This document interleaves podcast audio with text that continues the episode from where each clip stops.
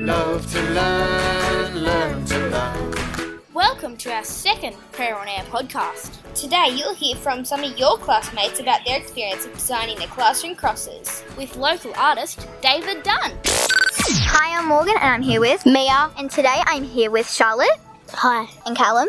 Hi. What was it like with the David Dunn experience and making the crosses? Fun. It was different.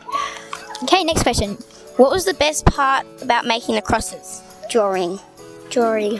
Thanks. Hi, I'm Tana, and today I'm joined here with Mia. Today we'll be interviewing James Hello. and Ruby. Hi. What was the David Dunn experience like, and what was it like making the crosses? It was fun because we got to do the crosses with David. Love drawing the crosses. Okay. And what was the best part about making the crosses? was drawing the pictures and getting to, you know, do Catholic stuff again. Uh, Okay. And James? drawing. Thank you.